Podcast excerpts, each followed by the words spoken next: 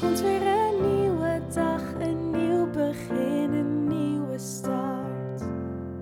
Je wordt vanzelf verrast.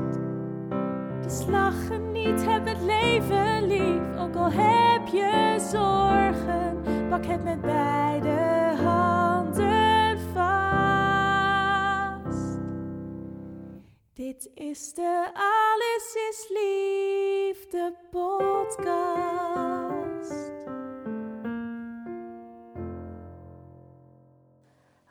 Wat leuk dat je luistert naar de Alles is Liefde podcast. De podcast over liefde, seks en relaties. Mijn naam is Rianne Roes. Ik ben relatietherapeut en eigenaar van samenalleen.com. In deze podcast ga ik in gesprek met collega's uit het vak en raken we verschillende thema's aan. Thema's die betrekking hebben op het leven, de liefde, seks, relaties, de dood en alles wat er maar bij komt kijken. Ook zal ik af en toe iets delen over mijn eigen proces. Ik wens jullie heel veel luisterplezier, veel inspiratie en ik wil jullie bij deze alvast bedanken voor het luisteren en hopelijk tot een volgende keer.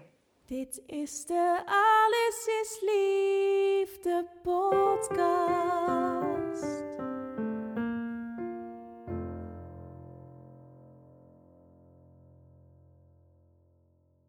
Hey, wat leuk dat je luistert naar deze bonusaflevering van de Alles is Liefde podcast. Zoals een tijdje terug heb ik ook een ervaringsverhaal gedeeld van Jantien Klein-Ikink en die ging over vaginisme. Gaan we het vandaag over iets compleet anders hebben, maar wel een ervaringsverhaal uh, van mijn businesscoach Tess, uh, Tess Vliers. En we zijn ooit allebei begonnen als gedragswetenschappen uh, bij een jeugdzorgorganisatie en we hebben ons ieder op onze eigen manier verder ontwikkeld op het vlak waarin we eigenlijk helemaal niet meer in de jeugdzorg of in de GGZ werken. Um, en hoe dat precies gegaan is, welke keuzes Tess daarin heeft gemaakt, welke dilemma's ze tegenkwam, uh, welke drempels ze heeft ervaren, welke angsten, welke twijfels.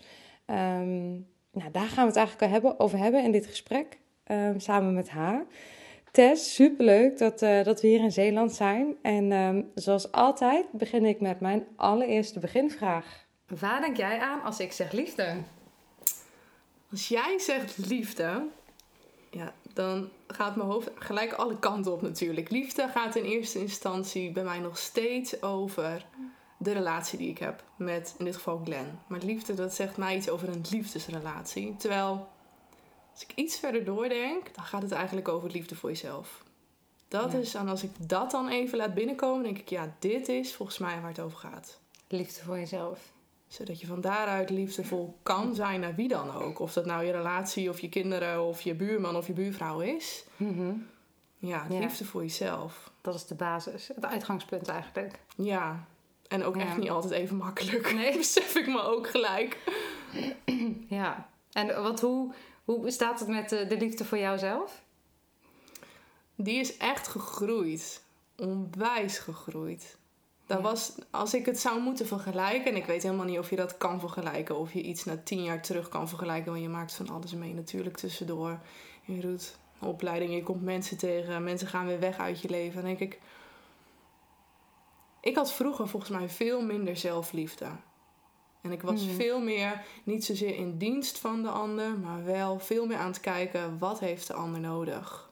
Ja, ja eens kijken naar wat de ander nodig heeft en pas daarna stilstaan bij wat je eigenlijk misschien je eigen behoefte is. Ja, wat wil ik zelf? Nou, ik, ik, ik stelde me de vraag eigenlijk lang niet altijd. Wat wil ik eigenlijk hierin? Of in een nee. vriendschap, of in, of in werk, of in, of in studie. Of als ik aan het samenwerken was met mensen. Was het eigenlijk altijd van, oh, wat heeft die ander nodig? Dienstbaar. Ja. Ja, ja. Dienstbaar zijn. Ja, want als je kijkt naar... Want je bent nu uh, spiritueel business visionair. en daar gaan, maar daar ben je natuurlijk niet van vandaag tot morgen, van, uh, van gisteren op vandaag uh, toegekomen. Waar, want je bent ooit begonnen, net als ik denk ik, bij de orthopedagogiek was het, of niet? Ja, in Utrecht heb ik orthopedagogiek gedaan. Jij ook in Utrecht? Nee, in Nijmegen. In Nijmegen. Op ja. ja. ja. En daar heb je de, voor mijn gevoel, en ik ken je natuurlijk langer, dus ik weet een beetje welke stappen er misschien globaal tussendoor geweest zijn. Maar als je eh, de orthopedagogiek en spiritueel business visionair. Voor mij zit daar nog wel een weg, zit er wel een weg tussen. Ja, daar zit een jaar of wat zal zijn. Ik moet even nadenken hoe lang het zou zijn. Ik denk meer dan 10 jaar tussen. Misschien wel al bijna 15 jaar tussen. Ja, Ja, dat is natuurlijk ook niet over één nacht ijs gegaan. nee. Ehm, ik, ik weet nog echt, als we het... Dan moeten we wel echt even een sprongetje terugmaken Mhm. in de tijd hoor. Ja? Maar ik weet nog toen ik op de HAVO zat, dat me gevraagd werd welke richting ga je uit? En ik dacht, welke richting ga ik uit? Oh my god, ik was 17 denk ik.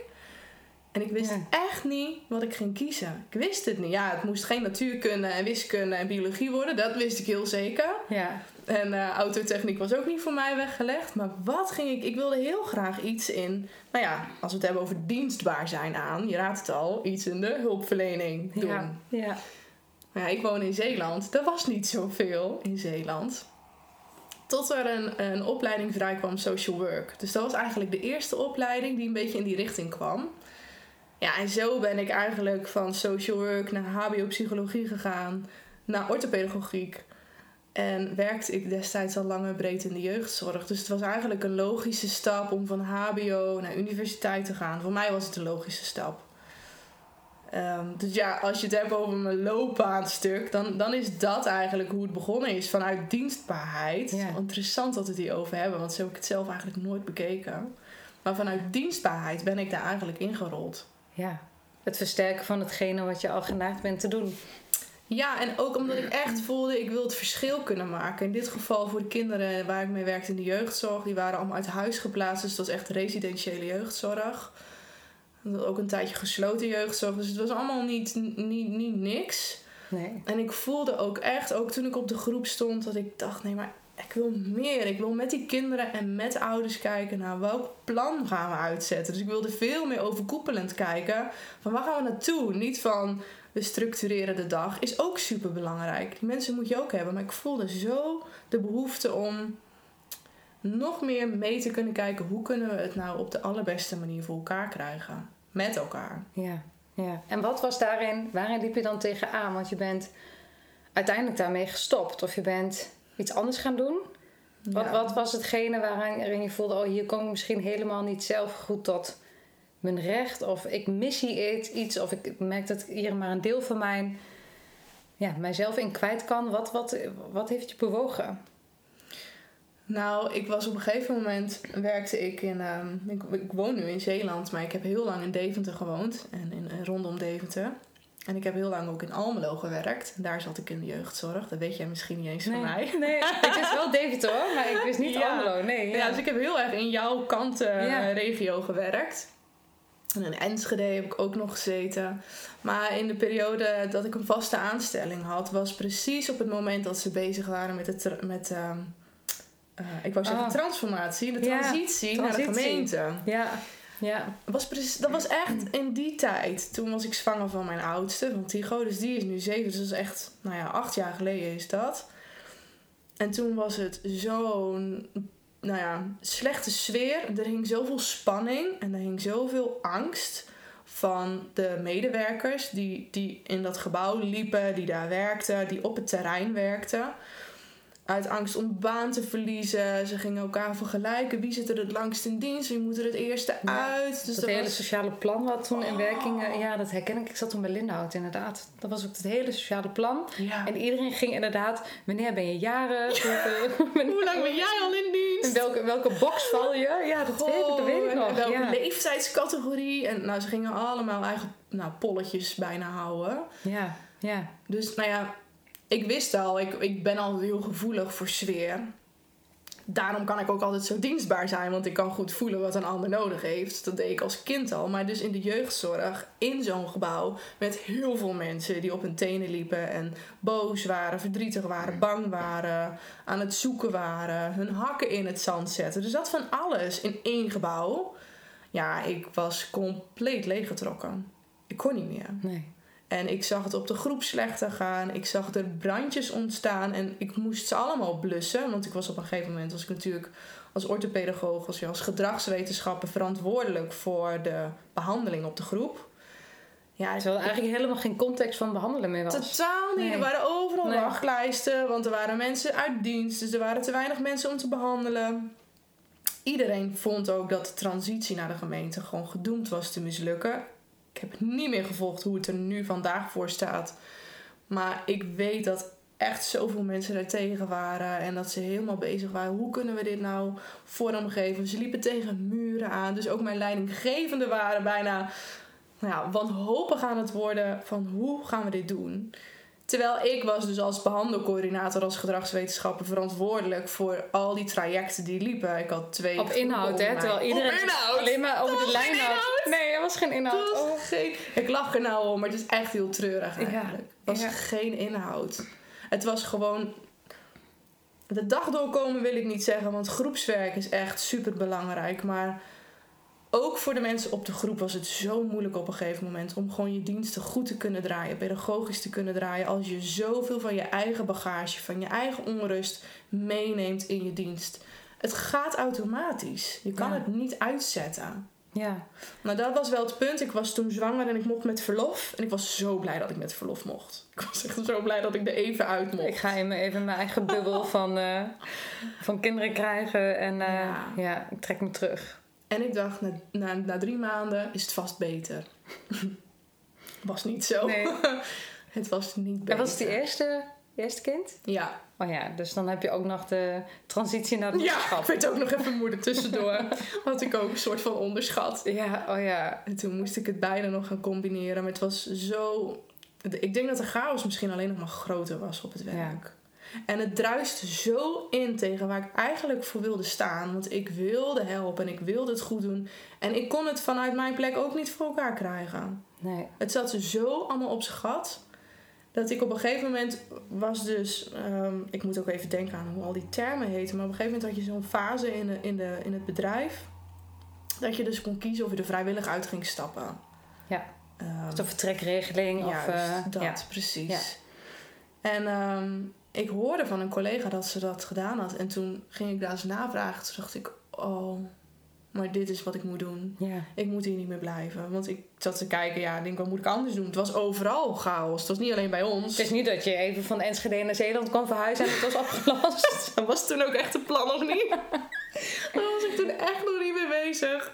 Maar het was, het was in Deventer net zo chaos als in Almelo en in Enschede en in Utrecht. Het was overal. Het was één grote landelijke transitie die ja, niemand wist hoe het moest. nee. En ik trok vooral al die energie niet meer. Ik moest zo terugkomen bij mij, omdat ik van alles binnenkreeg van iedereen. Wist ik eigenlijk pas later. Maar dat was zo het gevoel van onvrede wat ik toen had. Ja, leeggetrokken worden. En eigenlijk Ja. door al die transities om jou heen... Ja. ben je zelf in zo'n soort snelkookpan van Ja. transitie terechtgekomen. Ja. En wat heb je daarin...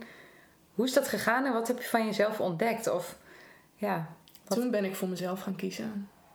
wat, wat is toen je eerste stap geweest? Eruit. Ja, eruit, inderdaad. Dat alleen al. Maar echt, ik zeg dat nu heel makkelijk. Maar dat was echt van een proces om ook gewoon te zien van... Oké, ik ga er nu uit, maar ik weet niet waar ik naartoe ga. Ik weet niet, wat dan?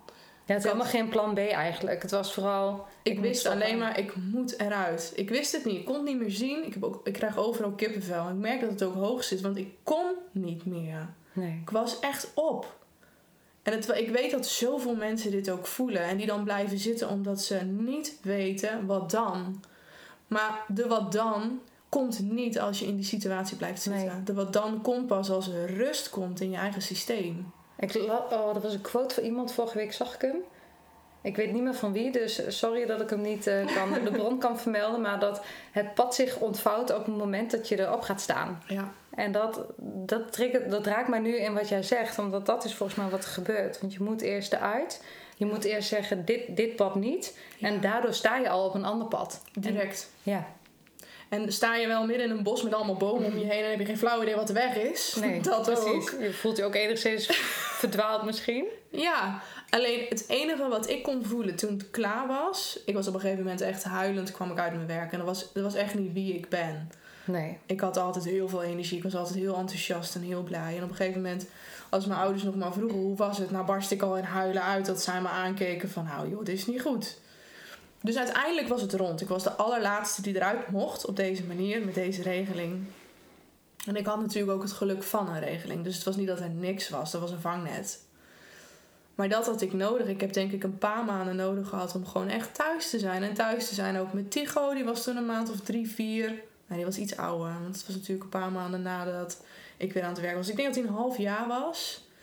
En dat Glenn thuis kwam. En dat ik voor de box stond te dansen en te zingen met hem in de box. En dat hij naar me keek en hij zei... Tess, dit is de beste beslissing die je ooit hebt kunnen nemen. Jeetje. Dat hij Ja. zo'n verschil zag in mij. En ik was zo weer blij en vrolijk met, met, met Tycho. Ja. Moet je kijken, hè? Wat stress ook dan met je kan doen. Ja, en ook omdat je, je wil... Ja, je bent ook verantwoordelijk. Je wil ook gewoon wel... Je, je wil ook inkomen binnenbrengen. En je wil ook jezelf nuttig maken. En je wil misschien, tenminste dat herken ik, ik- je wil ook niet opgeven of zo. Terwijl het niet eigenlijk achteraf gezien geen opgeven is, maar Iedereen Ja. zei toen, wat stoer. En uiteindelijk voelde het ook stoer. Mhm. Maar in het begin, wat jij zei, voelde het ook ergens een beetje als de keutel intrekken. ja, als het uit schip als verlaten, dat je, precies, dat je denkt, nou we zinken de Titanic, het is een verloren verhaal, maar Joe, Ik pak mijn eh, bootje. Ajo, ik pak de ik laatste pak de boot. laatste motorboot en dan... eh, Ja. Ik denk dat dat, dat dat was voor mij zo nodig om eruit te gaan en om gewoon rust te krijgen in, in, mijn- in mijn hoofd, in mijn systeem. Ik kon niet meer bedenken wat ik dan anders wilde. Ik wist alleen maar inderdaad Nee. wat jij zei, dit wil ik niet. ja, En Ja. dat was denk ik, als je het hebt over, over transitie, dat voor jezelf kunnen kiezen en durven kiezen. Ja, dat was voor mij goud. ja, Dat was alle winst in het hele proces al. het grootste keerpunt misschien ook wel. Dan ontstaat pas de stroomversnelling. Omdat ik kies. Op het moment dat je kiest, heb je weer een soort van grip. Ook al weet je niet waar je heen gaat. Maar je Ja. kiest voor wat goed is voor jou. Ja.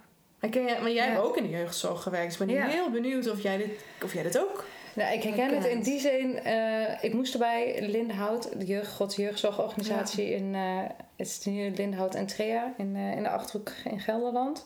Ik moest er toen uit omdat ik drie jaar in dienst was en ik zou een vaste aanstelling moeten krijgen. En die zou tegelijk komen met, ehm, met die transitie. Dus ik, Mm. ik moest gewoon uit. Ik kon, ze konden gratis en voor niks van me af. Dus Oh, ja. eh, ik had die drie jaar volgemaakt. En de- ik zat nog in het onderwijs. En in het onderwijs had ik een leidinggevende die me eigenlijk een soort van alle vrijheid gaf. Die zei: Rianne, als jij denkt dat het goed is, dan doe je het maar. En als er wat is, dan kom maar bij me terecht. En eh, eh, ik vertrouw je voor 100%. Ik heb bij hem ook eh, de opleiding tot systeemtherapeut mogen doen. Dus dat is de reden dat ik heel lang eigenlijk heel goed gefaciliteerd ben geweest in het werken in eh, ja, jeugdzorgonderwijs. Maar ik denk in jeugdzorgland zelf kan ik me helemaal vinden in wat het verhaal wat jij vertelt. Dat op een gegeven moment gaat het ook over zoveel lagen. hè. Je had dan een.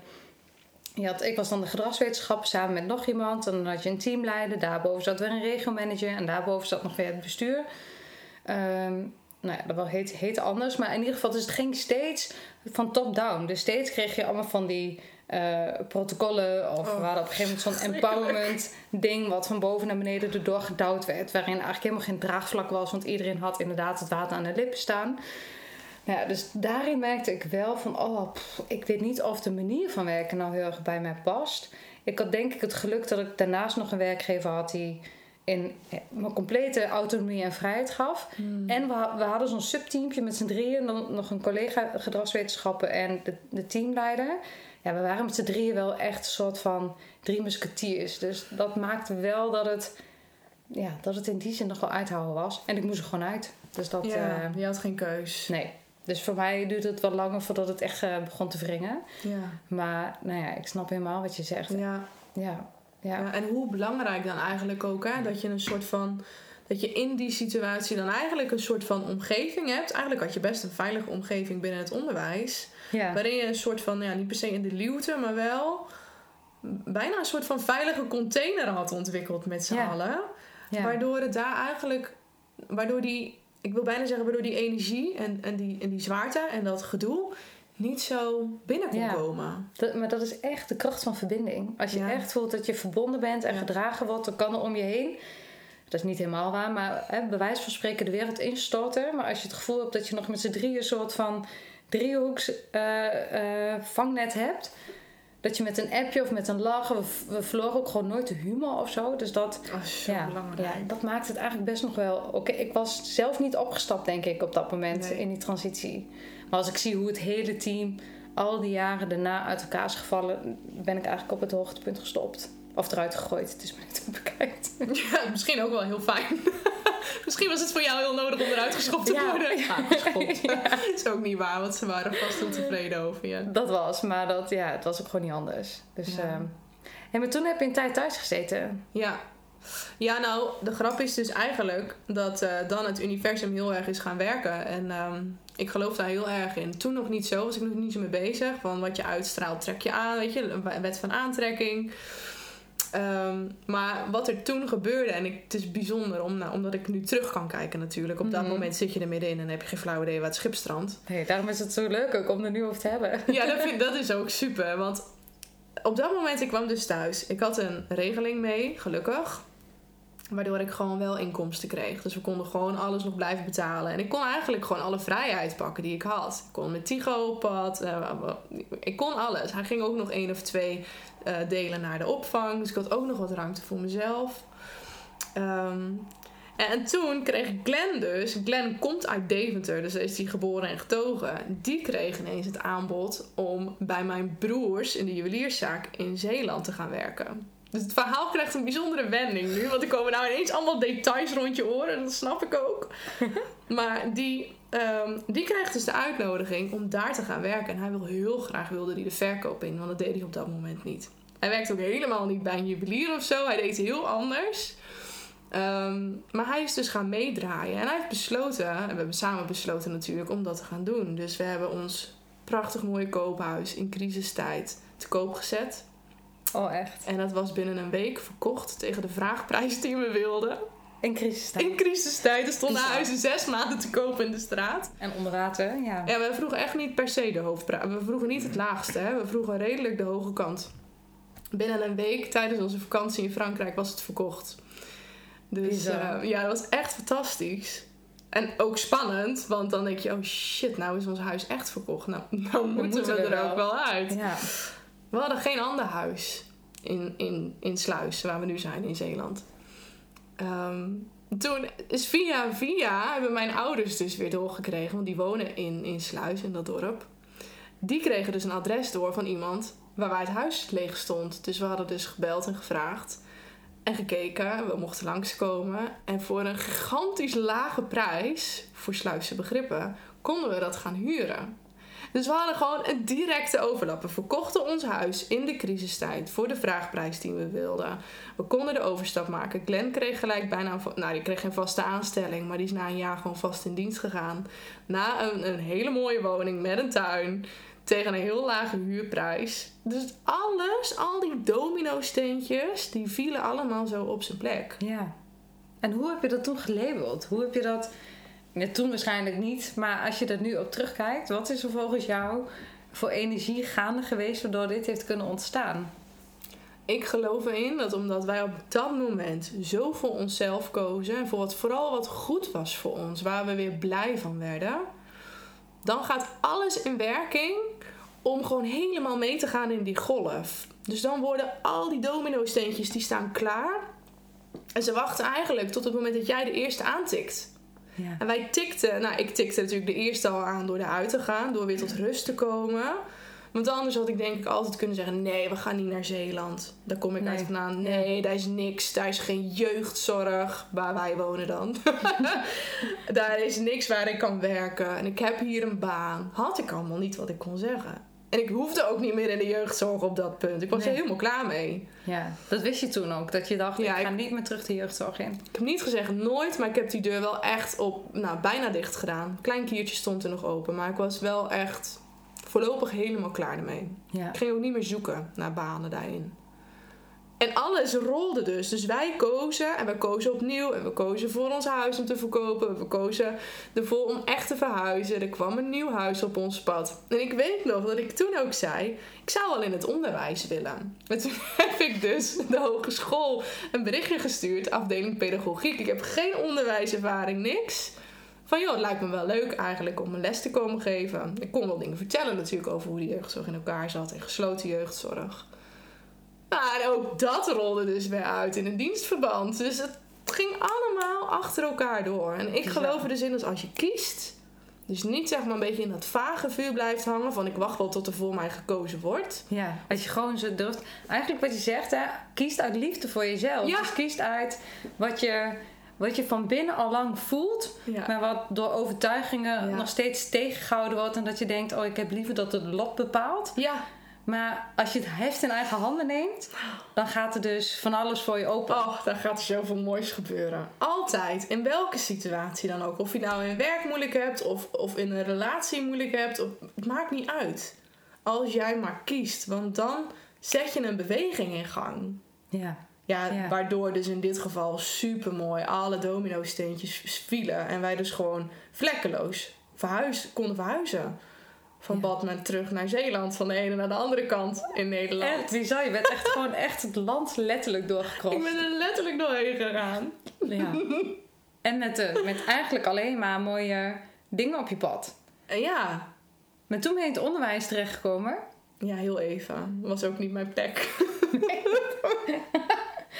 Ja. Het duurt even voor je spiritueel business visionair bent. hè? Er zitten wat stappen tussen. Ja. Nee, nou wat er gebeurde is, ik had in de jeugdzorg wilde ik heel graag wilde ik een opleiding tot rouwtherapeut gaan doen. Vond ik toen al nodig, want al die kinderen waren uit huis geplaatst. Al die kinderen hadden verlies meegemaakt. Het is niet zozeer dat je pas als iemand doodgaat dat je rouwbegeleiding nodig hebt. En ik was daar heel erg voorstander van. En ik volgde daar wel eens een dag in en een thema en een cursus. Maar ik wilde daar heel graag een langere opleiding voor volgen. Toen nog, omdat ik dacht, dit kan ik zo mooi bij de jeugdzorg binnenvoegen, zeg ja, maar. Dan ook kun- helemaal waar is natuurlijk. Oh. Weet je, het gaat altijd over verlies. En, ja, Altijd. Bij Ja. de ouders, bij het kind, bij... nou ja, verlies van gezondheid, verlies van verwachting, verlies van... precies Nou dat. hè, ja. Precies dat. En ook iedereen krijgt een label. Verlies van in die zin gezondheid. Even Ja. tussen aanhalingstekens. Want je bent ineens niet meer normaal. Nee. Dus ik vond echt, ik voelde zo sterk, ik wil die opleiding gaan doen. Die ben ik ook gaan doen. Dus ik heb me ingeschreven toen we in Zeeland woonden. Dus toen kon ik van Zeeland naar Groesbeek, kon ik weer het hele land door. De dat is dan echt inderdaad Nijmegen, toch? Ja, een pokkenend. Dat is echt een heel end. Ja, joh. En die heb ik gedaan, twee jaar lang. En dat, die opleiding, en, en misschien niet zozeer de opleiding aan zich, maar wat we daar mochten doen, dat heeft mij zo wakker gemaakt. Wakker gemaakt in de breedste zin van het woord. Want toen, Ja. ik heb natuurlijk, eh, jij weet het ook, HBO, universiteit, je moet altijd reflecteren. Je moet naar jezelf kijken, dan moet je weer een reflectieverslag doen. Het is allemaal vanuit je hoofd. Precies. Lekker cognitief bezig zijn. Heel cognitief. Niks mis mee, maar het is wel eenzijdig in die opleiding. Toen ging ik pas echt naar mezelf kijken op een manier dat ik dacht: wow, Ja. dit zouden we verplicht moeten stellen bij mensen. Want wat gebeurde er? Want is dat de rouw- en verlieskunde? Wat is daar? Welke... Ik heb de opleiding, ehm, hoe heet die nou? Omgaan met verlies heet die volgens mij. En dan richting kinderen en jeugd heb ik gedaan. Je kan volgens mij ook de volwassen richting doen. En los van dat je natuurlijk heel veel informatie krijgt en methodes krijgt om hoe je, dat, hoe je daarmee kan werken, werkt dus ook met opstellingen in die opleiding. Jij begint te lachen, Ja. maar jij kent mij Ik ken, ja, precies. En ik ken opstellingen. En ik ben er altijd heel eh, enthousiast over. Ja, nou, ik kende het dus niet. En ik dacht, wat de fuck gebeurt hier? Dit is briljant. Sorry, ik weet Was niet of het ik mag vloeken in de podcast. Zeker. Ik denk dat ik eh, je al een paar keer voorgegaan ben. Oké. Ja, ik, ik vond het zo bijzonder, want deze hele opleiding heeft er eigenlijk voor gezorgd dat ik mezelf, nou als we het hebben over zelfliefde, daar kwam ik veel dichter bij mezelf. Ja. En ging ik voelen waarom ik zo dienstbaar was aan iedereen.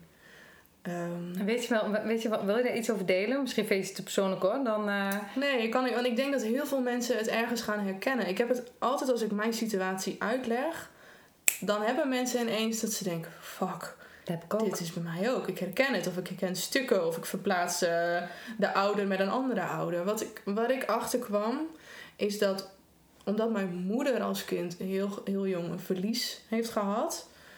En dat eigenlijk als heel normaal is gaan beschouwen. Dus ik had als kind had ik, ik had een opa en een oma van mijn vaders kant. En ik had een oma van mijn moeders kant. En die opa die was er, maar we wisten die is er niet. En, maar hij leefde toen nog, maar inmiddels is hij overleden. Maar wij vonden het dus eigenlijk heel normaal dat wij twee oma's en één opa hadden.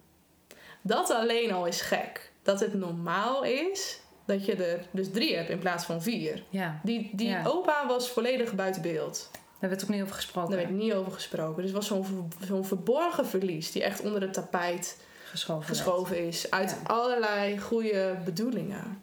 Want het heeft ontzettend veel zeer gedaan dat die man gewoon zomaar vertrokken was uit het gezin. Het is natuurlijk verschrikkelijk geweest voor mijn oma, maar ook die was met drie jonge kinderen bleef ze achter. En voor je moeder. En dus voor mijn moeder als Ja. jong meisje. Want haar vader heeft haar dus eigenlijk verlaten. Het hele gezin. Ja. En in hun beleving van de een op de andere dag. En dat, om die reden ben ik dus onbewust een rouw- en verliesopleiding gaan volgen. Om er Ja. dus zelf achter te komen dat dat is wat er bij mij in mijn gezin van herkomst speelt. En ook wat ver- verklaart, maar in ieder geval begrijpelijk maakt waarom je dienstbaar bent. Juist. Want dit heb ik als jong meisje en dat hebben we allemaal als kind. We, we staan zo open. En, je hoort het vaker. Babytjes die. Nou, babytjes kunnen niet zeggen dat ze dingen zien. Maar bijvoorbeeld ze huilen of geheel gebiologeerd naar iets in de hoek zitten te kijken in een kinderkamer. Kinderen staan zo open voor dingen die wij op dit moment vaak niet eens meer kunnen zien. Of kunnen horen of kunnen ruiken. Nou, hè, er zijn allerlei manieren waarop je heel veel dingen kan waarnemen. Maar als jong kind en je voelt dat er bij je ouder dus een soort van verdriet zit. Ook al heeft die ouder dat helemaal niet bewust door. Dan ben je dus onbewust al dienstbaar om ervoor te zorgen dat ik dat verdriet, dat we dat niet veel aanraken. En dan ga je checken van, hé, hey, doe ik het nog goed? Moet ik iets anders doen? Precies. voor Wat heb jij nodig, zodat we niet ontregelen in dit gezin? Ja, Ja. En mijn moeder is echt een taai hoor. Een hele lieve vrouw ook. Ook heel dienstbaar. Raar maar waar. Dus, dus het, is, het is echt niet een soort van. Als je het gaat hebben over loyaliteit, ik snap heel goed waar het vandaan komt. Maar ik kan ook heel erg goed zien ehm, dat dat er dus voor gezorgd heeft. Dat ik feilloos kan voelen en weten bij mensen van... hé, hey, wacht even, dit klopt niet. ja. is niet helemaal waar. Precies, het zal in aanleg inderdaad je gevoeligheid zijn. En net zoals dat gaat hè, met traumatische ervaringen of met eh, eh, reacties als kind op je ouders, is dat je eigenlijk groot maakt wat je kwaliteit is. Ja. En jouw gevoeligheid heb je daarin nogal kunnen ontwikkelen. Zo blij. Ik ben mijn opa heel dankbaar. Dat klinkt heel suf, maar ik ben hem heel dankbaar. Want ook al gaf het een gigantische kink in de, in de lijn en in de familielijn. Daardoor kon ik omarmen dat ik zoveel kon voelen. En kon ik me er dus ook voor leren afschermen. Want ik wist ook, het is niet altijd nodig. Ik kan ook voor mezelf gaan zorgen dit Ja. stuk. Hè? In plaats Ja. van dat ik alleen maar geef, geef, geef Precies. ook een stuk in mij wat gewoon zelferkenning mag hebben. En gewoon een soort van grensafbakening mag houden. En is dat ook in de opstelling eigenlijk juist naar voren gekomen? Ja, dat kwam heel erg naar voren. Dus ik heb daar zelf behoorlijk wat in kunnen helen. Als het gaat over mijn eigen familielijn. Ehm, maar in opstellingen mag je dus heel veel voelen. Ja, eigenlijk alleen maar. En dan ben je alleen maar aan het voelen. En ik weet niet, weten jouw luisteraars wat, wat het is? Heb je er al eens wat over gedeeld? Ehm, nou, dat komt eind november, dus ik weet even niet wanneer deze online komt. Maar eind november komt de identiteitsgerichte psychotraumatherapie online met Walter de Vries. En daarin werken we dus met opstellingen. Een zelfontmoeting noemt hij het ook. mooi. Dus dan, eh, daar komt het aan bod. Maar het is nog niet eerder zo besproken geweest. Dus misschien goed om Ja, mooi. even een korte Ja. introductie eh, te geven. Ja, ik vind het altijd heel ingewikkeld om uit te leggen Ja. wat een opstelling doet hoor. Want het is, het is ook een heel groot stuk. Voor Ook mij nog steeds focus. over spokers, abracadabra. Ja, precies. Nou, hoe ik het geleerd heb toen, is dat je met vloerankers werkt. Dus het zijn een soort placemats. En die, die geef je dan aan iemand. Eh, die staat dan bijvoorbeeld voor je vader of je moeder. En die leg je dan op de grond. En als je daar dus op gaat staan, krijg je dus een bepaald gevoel. Of niet. Je krijgt een bepaalde gedachte. Of, niet. Het kan ook heel erg zo zijn als jij op eh, de plek van een ijskonijn staat, dat je dus niet zoveel voelt. En dat je denkt, nou, het, werkt niet hier. precies. Terwijl Ja. het heel goed zijn werk doet. Maar die opstellingen, daarin voelde ik dus ook zo, als ik op die plekken ging staan, dat ik dacht, nou, ik weet nog dat ik een opstelling deed en dat ik echt iemand haatte. En ik dacht, hoe kan ik jou nou haten? Ik zat zo met mezelf in Je eigen, precies, je eigen hoofd en je eigen Ja. gedachten. Mijn hoofd volledig in conclave met, met wat ik voelde. Want was, was de bedoeling natuurlijk dat je dingen gaat voelen in een opstelling. En toen dacht ik, wauw, dit is echt vet. En ik voelde het super scherp. Dus ik kon Mhm. ook echt in woorden dingen vertellen dat anderen ineens echt allemaal kwartjes hadden vallen. Ja, dus dat is ook wel de. Hè, de- ik denk dat opstellingen voor iedereen werken, maar ik denk Ja. dat het nog krachtiger werkt op het moment dat je er A voor open staat en Ja. B ook daar ja, wat sensitiever voor bent ook. Nou, die twee hebben met elkaar te maken, denk ik. Ja, dat denk ik ook. Dus, eh, maar bij jou was het heel scherp. En voor alles ook een tijd. Want ik denk als ik dat tien jaar eerder had gedaan, was ik waarschijnlijk heel gebiologeerd geweest en gedacht: wow, hoe werkt dit? Nou, ik heb ook wel eens gehad met opstellingen dat ik dacht... Oh, echt serieus, als mijn man me nu ziet, of mijn ouders, mijn zussen, die, die, die, die denken echt... We moeten Rianne ophalen, want dit is niet goed, jongens. We moeten er ophalen. We brengen er naar de Het paas. is, het is een seksueel... Ja, precies. Maar echt, maar dat is wel het gekke van opstelling, vind ik. Als je jezelf soms van een afstandje zit te bekijken, dan denk je, nou, dit... Wat gebeurt hier? Wat is dit voor iets raars? Maar zo helend, hè? Omdat het zo Ja. over de kern gaat. Het is zo krachtig. Ja. Het gaat volledig voorbij aan je ego. ja. En aan je, aan je, niet zozeer per per se aan alleen een ego, maar het gaat voorbij aan, aan je denken en aan je herinneringen. Want we slaan zo ontzettend veel herinneringen op als, als baby in de buik al. En sterker nog, ik geloof er ook in dat je herinneringen uit vorige levens gewoon allemaal meeneemt. Ja.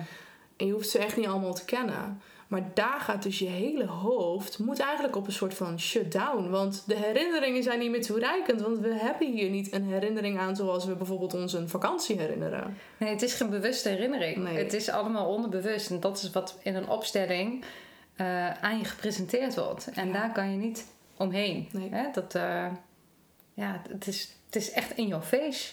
In eh, your face. ja. Ja. En ik kreeg toen ook terug van, oh, je moet je echt wat mee doen. Dus mijn opleiders zeiden toen ook van, oh, je mag je echt wat mee mee doen. En toen ben ik dat ook gaan gebruiken in mijn, eh, eh, nou, in mijn eigen praktijk. We zijn even overgeslagen dat hij er dus Mhm. ineens was. Maar ik ben Nee, ja. vanuit, eh, vanuit de hogeschool, vanuit het onderwijs, ben ik... Toen heb ik echt gezegd, nou is klaar. Ik wil al zo lang voor mezelf beginnen. En elke keer durfde ik het eigenlijk niet. En elke keer dacht ik, nee, toch een loondienst. is toch wel veilig. Want wie Ja. weet loopt het niet. En ja.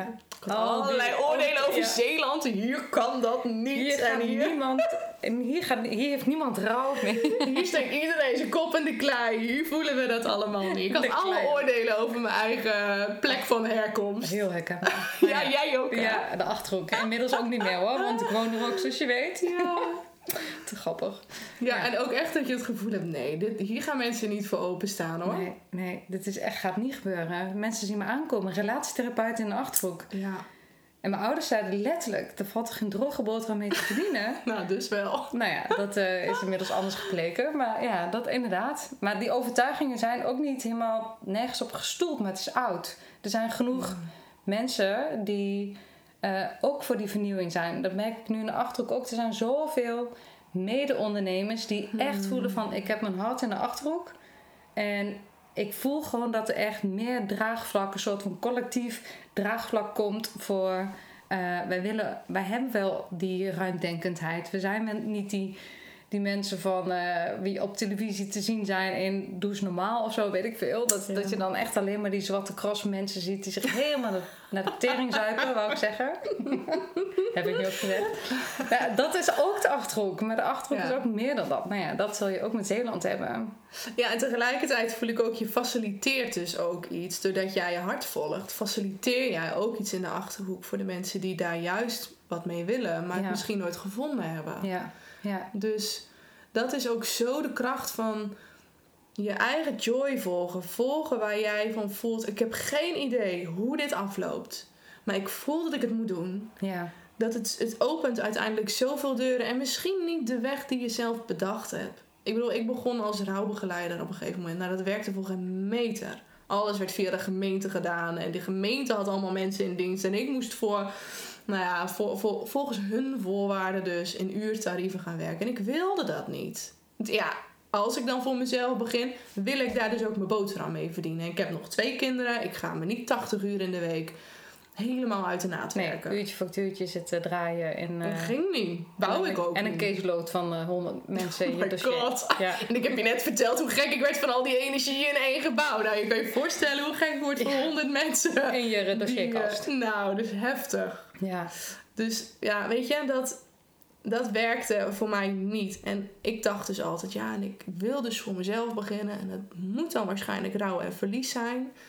Maar op een gegeven moment had ik, was ik er dus achter van, ja, het was mijn eigen verlies in de familielijn. Waar ik bij stil mocht staan. En toen voelde ik zo het verlangen om precies het tegenovergestelde te doen. Om het op het leven te richten en op de creatie te richten. En om het niet in de pijn en in het verlies te zoeken. Dat was mijn pad niet. Dat was even mijn moment. Dat was om te mogen helen, zodat je Juist. vervolgens weer kon leven eigenlijk. Oh, Ja. en ik zeg het, ik voel gewoon het verschil. Want dat was de, dat was, dat was de beweging die ik mocht Ja. maken in mijn familielijn. Of je in het donker wilde werken of in het licht eigenlijk. Juist. En je wilde in het licht werken. En ik uiteindelijk heb gekozen voor het licht. Ja. Ja.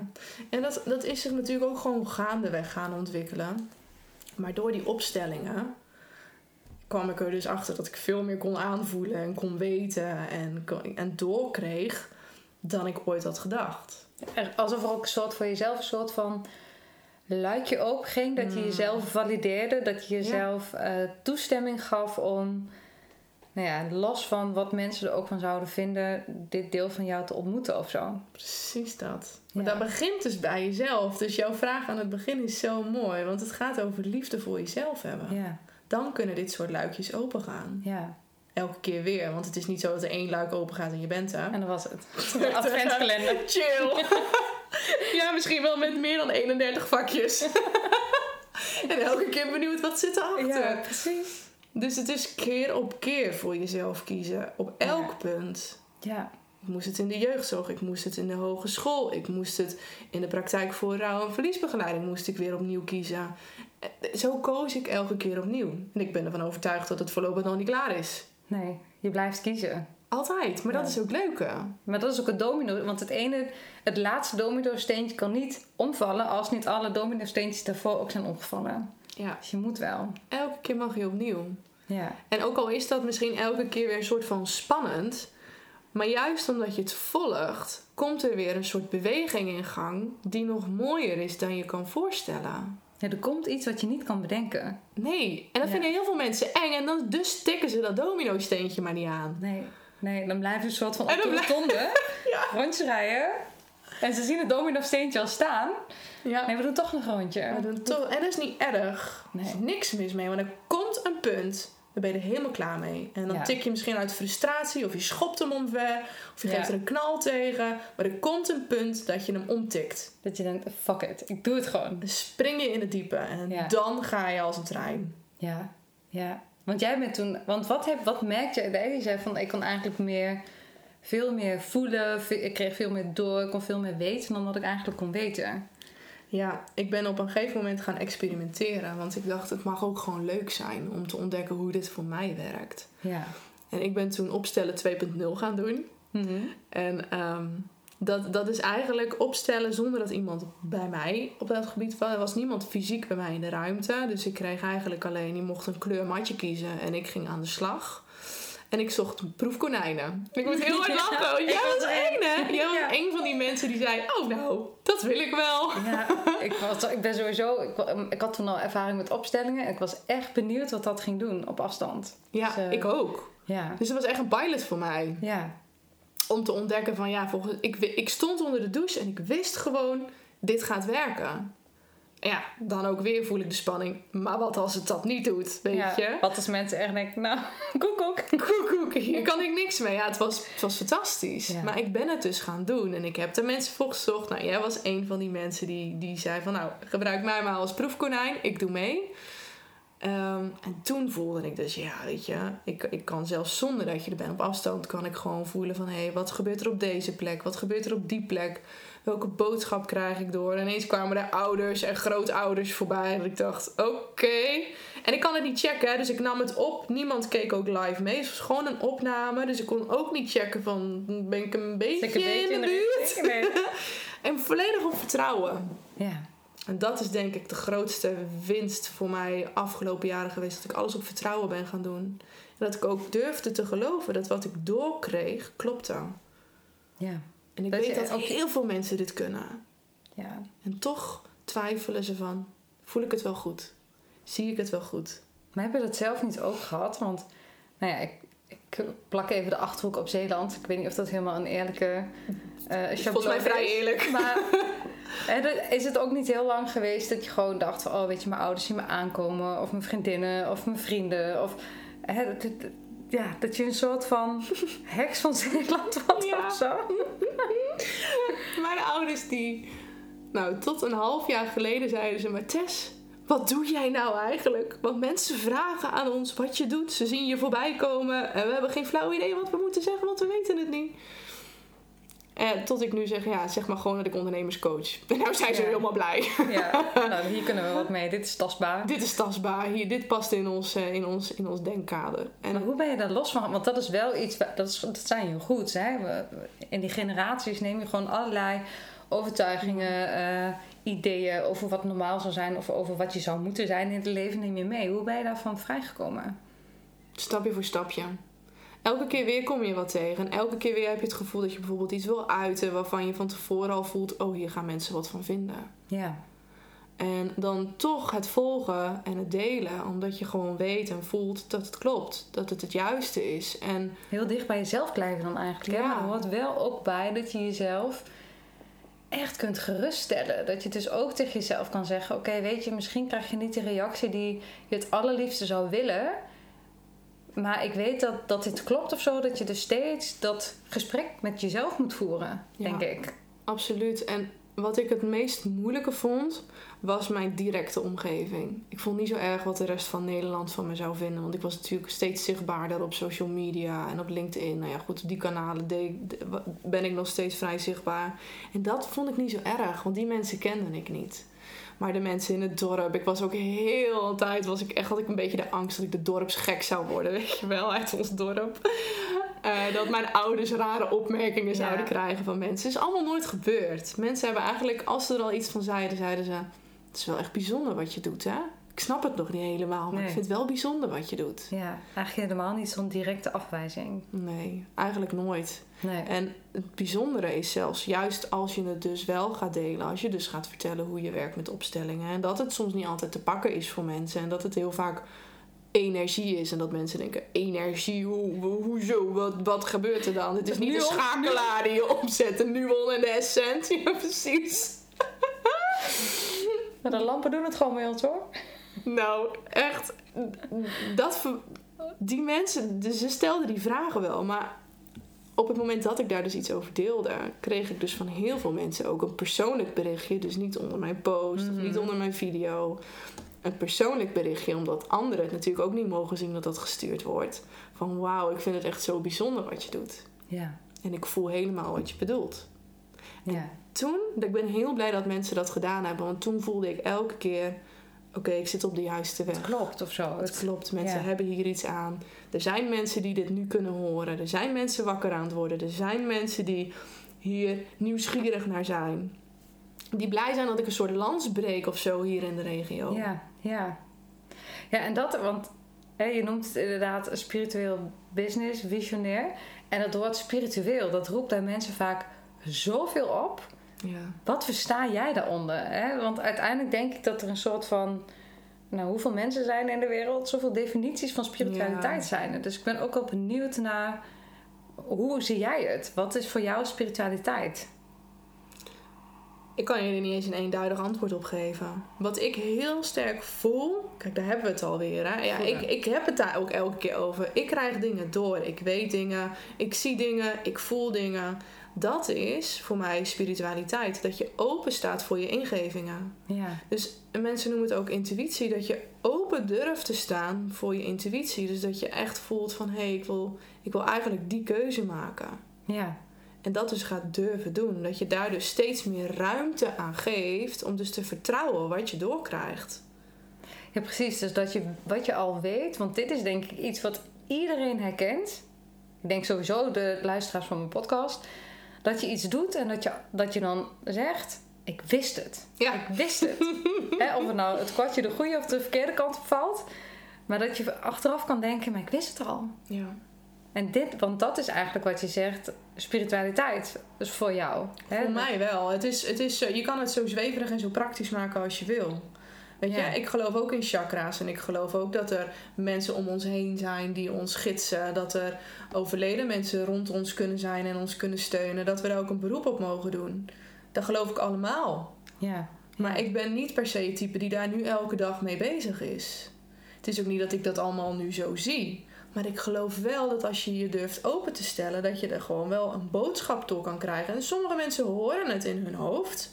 Andere mensen vinden symbolen op hun, op hun pad. Je- Jij ziet bijvoorbeeld ladingen buizerd. Ik zie nooit een buizerd, maar Niet jij ziet ze alleen maar. ja, echt te grappig. Ja. En anderen hebben het met veren, met, met vlinders, weet je. En, en je weet het gewoon. Als je het symbool tegenkomt, dan weet je gewoon...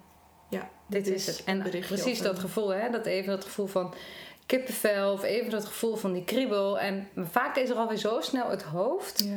wat, wat het een soort van kapot maakt. En ik merk dat dat, die dualiteit tussen hoofd en hart, Mm. misschien is het ook echt heel erg wat ik ingewikkeld vind, maar dat om daar een soort, dat spanningsveld, om dat te verdragen of om daar je weg in te vinden. Ik denk dat dat ook precies is wat jij doet trouwens. Mm. Mensen begeleiden en coachen in dat stuk van hoe vind je een balans tussen, of hoe kun je misschien wel je hoofd en je hart laten samenwerken. Niet hoe Ja. vind je een balans, maar meer hoe kunnen ze elkaar versterken in plaats van dat ze elkaar in de weg zitten. Absoluut. En, maar dat is, dat is ook bij mij niet altijd makkelijk. Ik bedoel, ik ben ook geen verlicht wezen. Hier. Wat het dan ook mag Ik denk dat ik dan dood zou gaan als het helemaal klaar is. Dan heb ik mijn spelletje gespeeld. Ik Ja. geloof ook niet dat we daar allemaal 100% kunnen komen. Ja, ik, ik in ieder geval persoonlijk ga daar niet komen in dit leven. Maar ik voel wel elke keer weer opnieuw dat je de beweging... Weet je, we maken vaak de beweging naar onze intuïtie. Of hoe je het ook wil noemen. Of wat je doorkrijgt, je ingevingen. En we volgen het misschien een klein stukje. En op een gegeven moment neemt het hoofd het weer even over. En om Ja. dan weer terug te gaan en te vragen... Oké, maar wat is nou echt de bedoeling? Wat Ja. mag ik nu doen? En dat is mijn eerste ingeving. Wat mag ik nu doen? En vanaf dat moment... Mensen zeggen soms, dan kom je terug bij je hart. Kom je bij je buik, in je intuïtie. Maakt niet uit. Dat is het punt dat ik weer terug ben bij mij. Bij mezelf. Ja. Want als ik in mijn hoofd ben, ben ik eigenlijk ook uitgecheckt. Ja, dan ben je niet bij, bij het weten. Hoe gek dat ook klinkt. Niet bij het helder weten. Als je het dan even verschil moet maken tussen weten vanuit je hoofd en Ja. helder weten. Ja, Dus ja, dus ik geloof niet zozeer dat spiritualiteit alles omvat eigenlijk. Het is nee, voor iedereen is, wat anders. precies. Maar ik denk wel dat dat heel erg is wat jouw kracht ook daarin is. Dat je een... ehm, ja, dat je, ze laat, dat je het hoofd en het hart laat samenwerken. Hè? Ik werk nu... Nou, ik weet niet, zo gaandeweg kennen we elkaar nu denk ik 2,5 Nou, jaar misschien al, een hele ja. tijd. Ehm, wat ik daarin merk is dat het mijn vooroordeel over spiritualiteit was heel erg. Het is allemaal zweverig en het is. eh, ehm, het is je moet kiezen. Hè? En Ja. eh, dat, dat is bij jou dus absoluut niet zo. Want ik denk dat wij in die zin heel goed levelen, maar dat ik het nog heel erg vanuit een eh, hoofd. Eh, manier wil invliegen, waarin jij me kan ondersteunen in het stukje. Ja, maar ga eens in op je ingevingen. Mhm. En de vragen die je stelt. En dat dat, dat, dat, dat vertrouwen. Waardoor je dus dat vertrouwen heb je soms nodig om te kunnen denken: fuck it, ik doe het gewoon. Ja, Omdat je ergens voelt, het komt wel op zijn pootjes terecht. ja. Ook al zie je niet waar de grond begint. Precies. Je weet niet, je gaat springen van een klif. En je moet maar even kijken waar je precies terechtkomt. Of Ja, waterval, of er water is, Of, of, eh, stenen, of eh, cactussen. Waar je, waar je dan ook in terechtkomt. Ja, En dat is, maar dat is denk ik, ik denk dat iedereen dat ook nodig heeft. Dat, dat, dat je in zo'n proces, als je het zo'n proces aan wil gaan, en wat ook niet iedereen wil het aangaan, maar als je veel meer op dat gevoel wil vertrouwen, dan heb je iemand nodig om je heen. Die je dus ook elke keer terugbrengt naar jou. En dus naar dat ook vertrouwen. ja, naar dat vertrouwen. Naar het anker in jezelf, dat is het steeds. Mooi. Ja, Heel mooi. Ja. En ook ik heb die mensen om mij heen nodig. ja. Ik heb dat ook niet van mijn ouders. Die Nee. steunen me heel erg. Dat, dat is absoluut waar. Maar die snappen niet wa- wat ik doe. Nee. Dat hoeft Die zien niet. vooral eigenlijk de praktische uitkomst. Oh, het gaat Ja. goed met Tess en eh, Juist. het gezin loopt lekker. eh. Ze verdient een mooie boterham. Ja. Nou, wij zijn blij. Al eh schep ze de hele dag klei in. ja, maakt niet uit. Wij zien dat het goed gaat. Maar dat is natuurlijk wat elke ouder wil. ja. En iedereen heeft gewoon mensen om zich heen nodig die ergens dus dat gevoel van vertrouwen geven van je bent niet gek. Misschien is dat het wel. Ja. Dat, je, dat, je, dat je nog steeds bang bent om verketterd te worden als je ervan uitkomt. Ja. Ja. Je- Afgewezen te worden, Juist. uitgestoten, als een gek bestempeld. Of, ja.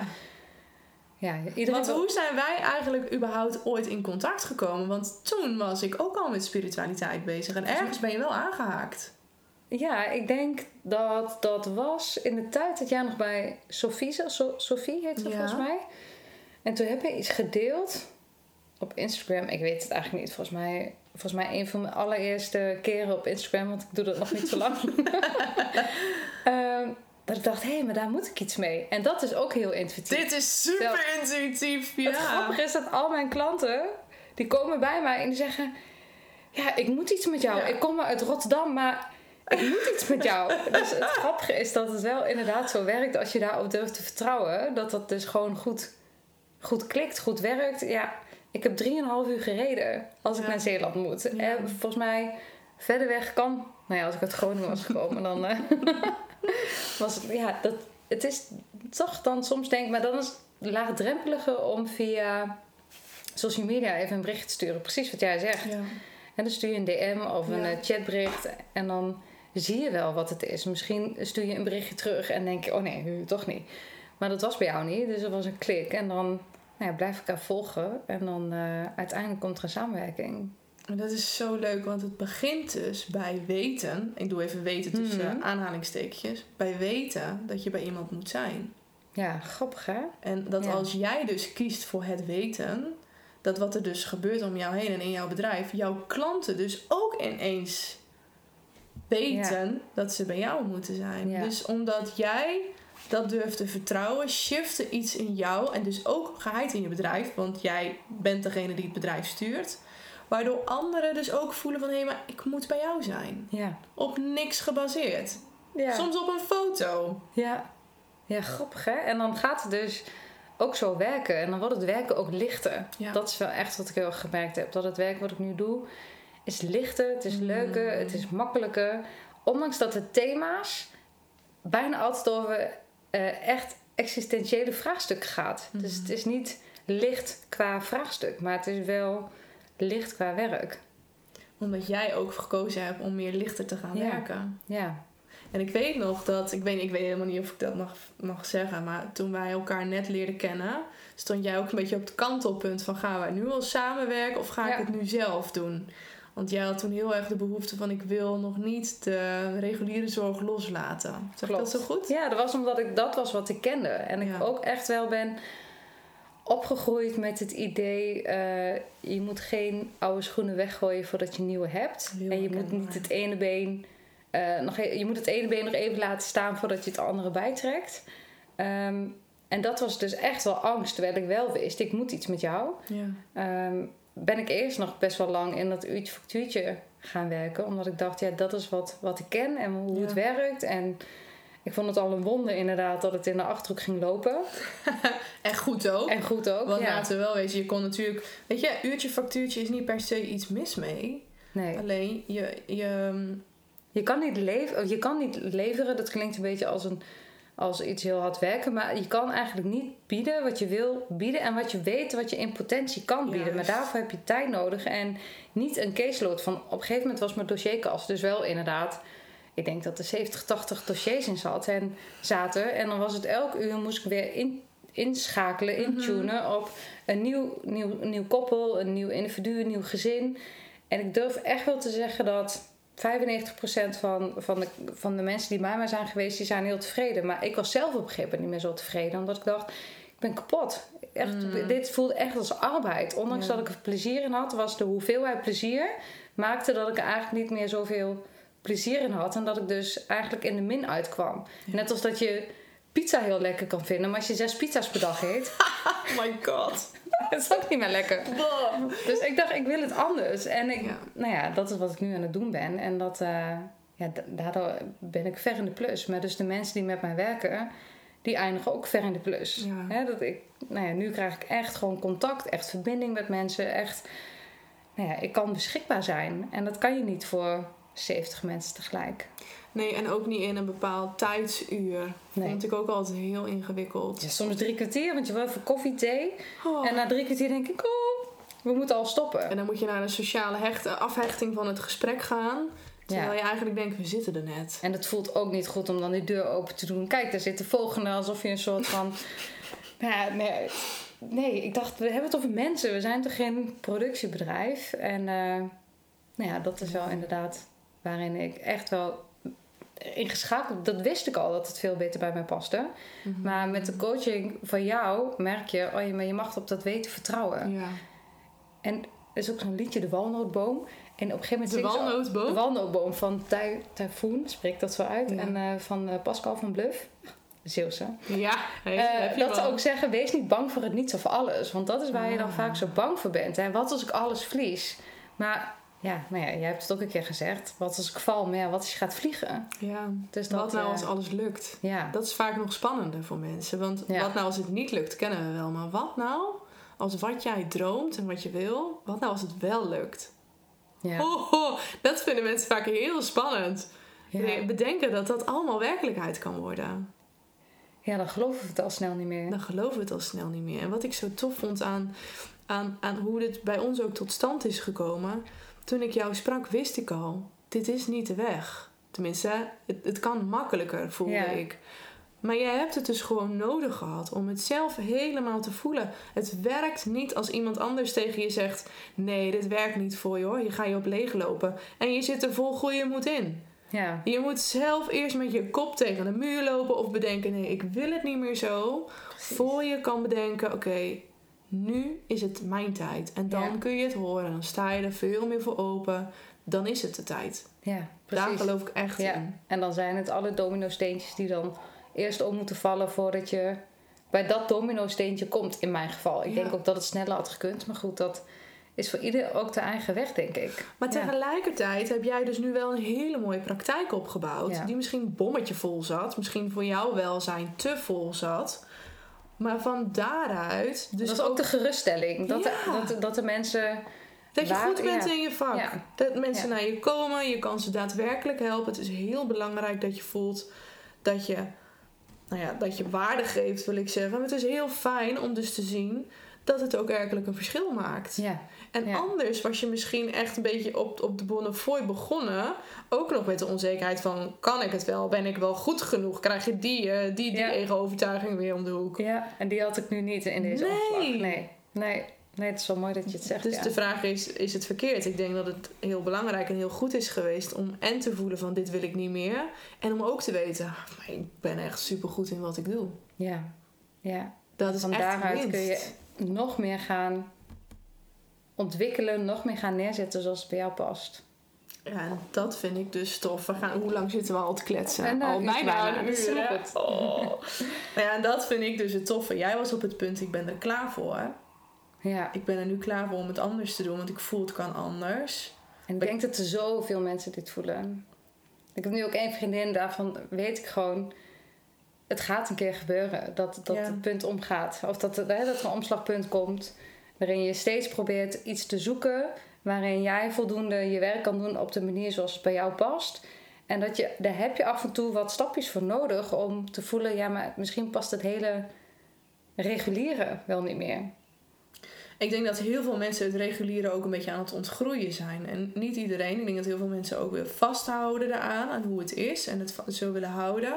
Maar er zijn ook heel veel zorg- hulpverleners in allerlei facetten. In de GGZ, in de jeugdzorg, in, in, in de kinderopvang. Die, die weten en voelen van dit wil ik niet meer. Het mag anders. Die niet zozeer klaar zijn met het werk en de mensen, maar wel de manier van werken. De hele bureaucratie en hoeveel Ja. tijd eigenlijk ook als je kijkt naar een receptpsycholoog, hoeveel tijd en hoeveel uren die, die moet besteden aan het gewoon eh, eh, handtekeningen zetten en het lezen van verslagen. Terwijl ik denk, die, je bent opgeleid als gezetter, je wilt toch het allerliefst met, met mensen werken. Je wilt toch inderdaad dat verschil kunnen maken voor, Ja. voor het gezin, voor het kind, voor die volwassene, wie het dan ook is wie je voor je hebt. In plaats van dat je eh DWC zit bij te houden. Oh, verschrikkelijk. Maar ik weet Ja. ook dat al mijn collega's dat verschrikkelijk vonden. Ja. Alleen de, de wereld eromheen wordt vaak zo gecreëerd dat het bij je, bij je werk hoort. Maar dat is niet waar je voor gekozen hebt. Nee. En die tot die onvrede dus groot genoeg wordt. En dan denken ze, ja, nou ben ik klaar. Nou, nu, dan is het voor iemand de tijd om de volgende stap te maken. En om En te voelen, ik heb ja. meer te doen. En ik wil, ik wil gewoon meer geven dan wat ik nu doe. Ja, en erop te vertrouwen met een coach of zonder een coach, net wat je nodig hebt, net wat je wil. Om erop te vertrouwen dat wat je weet, wat je voelt, dat dat klopt voor jou. Ja. Ja, En dat dus durft te blijven geloven, hoe hard je omgeving ook roept waar je mee bezig bent. ja want die Heb jij dat veel gehad toen je, ging, toen, je, toen je de hele boel een beetje ging omdraaien in je werk? Toen je Ja. besloot een traject te gaan werken? Ja, ik heb denk ik één iemand of zo gehad die echt meteen zei van ja, dit ga je gewoon doen, dit lukt jou. Oh. En de rest was vooral, waarom ga je nu veranderen? Je hebt toch een goed lopende praktijk. Ehm, hè, de, de, de- waar haal je klanten vandaan? Wie gaat dit betalen? Ehm, het gaat toch goed? Waarom moet het nou weer anders? Nou ja, al dat soort eh, reacties. Ik denk dat er weinig mensen zeiden van ja, dit moet je doen. Want ik denk wel dat ze zagen dat het voor mij goed was. Maar dat het ook uit zorg was. Van wat als je dit... Je hebt het nu zo goed voor elkaar. Mm. Waarom wil je nou steeds nog weer nog beter of nog meer? Maar ja, dat is wel een beetje wie ik ben. En dan denk ik, ja, ik heb hier ja tegen gezegd en dan kan niet meer terug. De geest is uit de fles, hij past er ook niet meer in. Dus Dat zeg je mooi. Dat lukt niet meer. nee, nee. En uiteindelijk nu krijg ik dus hele leuke reacties. En ook van mijn Ja. klanten, maar ook van de mensen om me heen die zien... Die ook geïnspireerd raken en zeggen: Ja. Hoe jij dit doet, oh, dat wil ik eigenlijk ook wel. Fantastisch, hè? Ja, Dus die beginperiode dat jij voelt... Oh, ik wil dit niet meer. Ik wil het anders. En dus eigenlijk gewoon je springt van een klif af... en je moet even afwachten waar je landt. ja, Die tijd dat je zo naar beneden aan het storten bent... is de tijd dat je gewoon echt gigantisch geloof in je, in je keuze moet houden. ja, En of Ja. je dat nou met een coach doet, vaak kunnen we het niet altijd uit onszelf halen, omdat we Nee. toch weer door de omgeving beïnvloed worden. Of dat je collega's of vriendinnen hebt die je heel hard aanmoedigen om dit wel te blijven doen. Je hebt mensen nodig die tijdens die val geloof houden in dat je niet gek bent. precies. Dat en soms moet je ook, van ja, kan maken. inderdaad. En soms moet je ook gewoon, dat heb ik gedaan. Ik weet niet of ik dat iedereen zou aanraden als relatietherapeut zijnde. Maar als ondernemer en als mezelf misschien wel. Dat ik op een gegeven moment ja heb gezegd tegen jou. Ja. Zonder het met mijn pannen te Ja. overleggen. Omdat ik dacht, hij, hij gaat het niet, hij gaat er allerlei dingen van vinden. Maar ik dacht, ja fuck it, ik wil dit. Ik ga dit doen. En nou ja, nu is die ook helemaal om natuurlijk. Maar ja, nou, het, het kost ook wel wat in je relatie. Niet per se Mm. dat het je onder de streep schade geeft, maar het vraagt wat van je om dicht bij jezelf te blijven. En in mijn geval om te denken, maar ik weet gewoon dat dit goed gaat uitpakken. Ik weet dat mijn man straks gaat zeggen, je had, het, je had gelijk of je had het goed gezien. Maar in die val naar beneden voel je wel dat je in je eentje valt. Mm. Hè, je valt niet met vier man tegelijk. En dan Mm. is het wel fijn om iemand beneden te hebben die dan roept, en ja, in dit geval jij, van eh, er staat hier een gespreid bedje voor je, kom maar. Daarna moet het wel hard werken, maar je valt zacht. De landing eh, is goed. Ja, maar het is zo herkenbaar. En ik denk dat de meeste. Ik, ik heb veel mensen die of coach zijn, of trainer of therapeut zijn. Die precies dit hebben. Die hebben een hele mooie praktijk met heel veel uren en heel veel klanten. En eigenlijk ook voelen, maar ik wil, ik word gewoon geleefd. En ik wil met mensen werken die nog verder willen doorgroeien. Ik zie zoveel potentie in mijn klanten, maar dat lukt op deze manier niet. Niet Ja, in de oude constructie, zeg maar die dan ook dit niet overleggen met hun partner om in te stappen bij mij. En ik ben de laatste die zegt dat je geheimen moet hebben. Maar ik vind ook als je eigen ondernemer bent, ben je ook eigen baas. En als je ergens dus alles nog af laat hangen van je partner, is de vraag: hoe zelfstandig ben je dan werkelijk? Als jij kan voelen, maar daar gaat het om, hè, dat je kan voelen dat het je iets oplevert. Ja, En je weet dat je partner dus eerst moet gaan zien wat het je oplevert en dan akkoord is. Dan, Ja. dan, dan moet je soms gewoon alleen springen. Ja. Wetende dat het twee maanden later heel anders is. ja Want het is heel snel gegaan, toch? heel snel.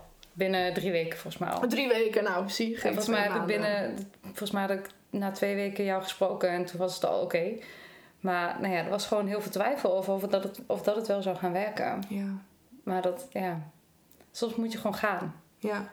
En vooral als je dus kan voelen wat het je oplevert. Precies. Als je het niet kan voelen, dan moet je het vooral niet doen. Maar jij kon zo duidelijk voelen: oh, ik heb iets groters te doen. En want er is iets veel groters. Het gaat niet alleen over trajecten werken. Het gaat Nee. niet alleen over uurtje factuurtje. doen of niet meer doen. Het gaat erom dat je ruimte creëert in jouw agenda om iets veel groters neer te zetten. En Ja, dat vind ik zo tof. ja, dat klopt. Met die ondernemers die gewoon tot in hun kleine teen een missie hebben, die, die er uiteindelijk allemaal de wereld mooier willen maken. Dat we dan gaan kijken, hé, maar wat past bij jou? Want wat bij jou werkt, bij klant B weer heel anders. Precies, maar omdat je de tijd en ruimte hebt, kan je daarin differentiëren en ook echt op inzoomen. Ja, Dus dat, ehm, ja, dat is heel mooi. ik ben zo blij met jou. Ja, en we gaan eh, stoppen. 1 minuut 6. Ehm, ja, Tess, heel erg bedankt voor dit gesprek. En eh, Ik hoop dat heel veel mensen die dit nu luisteren, want je hebt natuurlijk best wel veel luisteraars die ook in de gezondheidszorg werken, gok ik. ja, Dat die ook echt voelen van blijf dicht bij jezelf. Er, Ja. is geen, er is geen heilige weg die je moet bewandelen. Maar als jij voelt dat je iets anders te doen hebt, wat het dan ook is, oh, durf, durf te kiezen. ja. Want dan komt er zo'n mooie beweging. durf te kiezen. Ja, echt mooi. Mooie afsluiten. Ja. Dankjewel. Nou, jij bedankt. Ontzettend leuk dat je geluisterd hebt naar dit, dit gesprek. Want ik wou zeggen interview, maar het was meer een gesprek met, eh, met Tess Vlies. En mocht je nou geïnspireerd zijn geraakt, mocht je meer van Tess willen weten, je kunt haar volgen op social media, eh, LinkedIn, Instagram. Je mag haar altijd een berichtje sturen. Eh, ze heeft een eigen website, tessvlies.com. Nou ja, op allerlei manieren kun je met haar in contact komen om eens te kijken of zij ook iets voor jou kan betekenen. ehm, te horen hoe zij bepaalde obstakels heeft overwonnen als je op basis van het interview nog vragen hebt.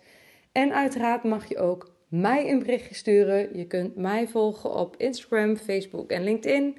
En ook ik heb een eigen website ehm www.samenalleen.com.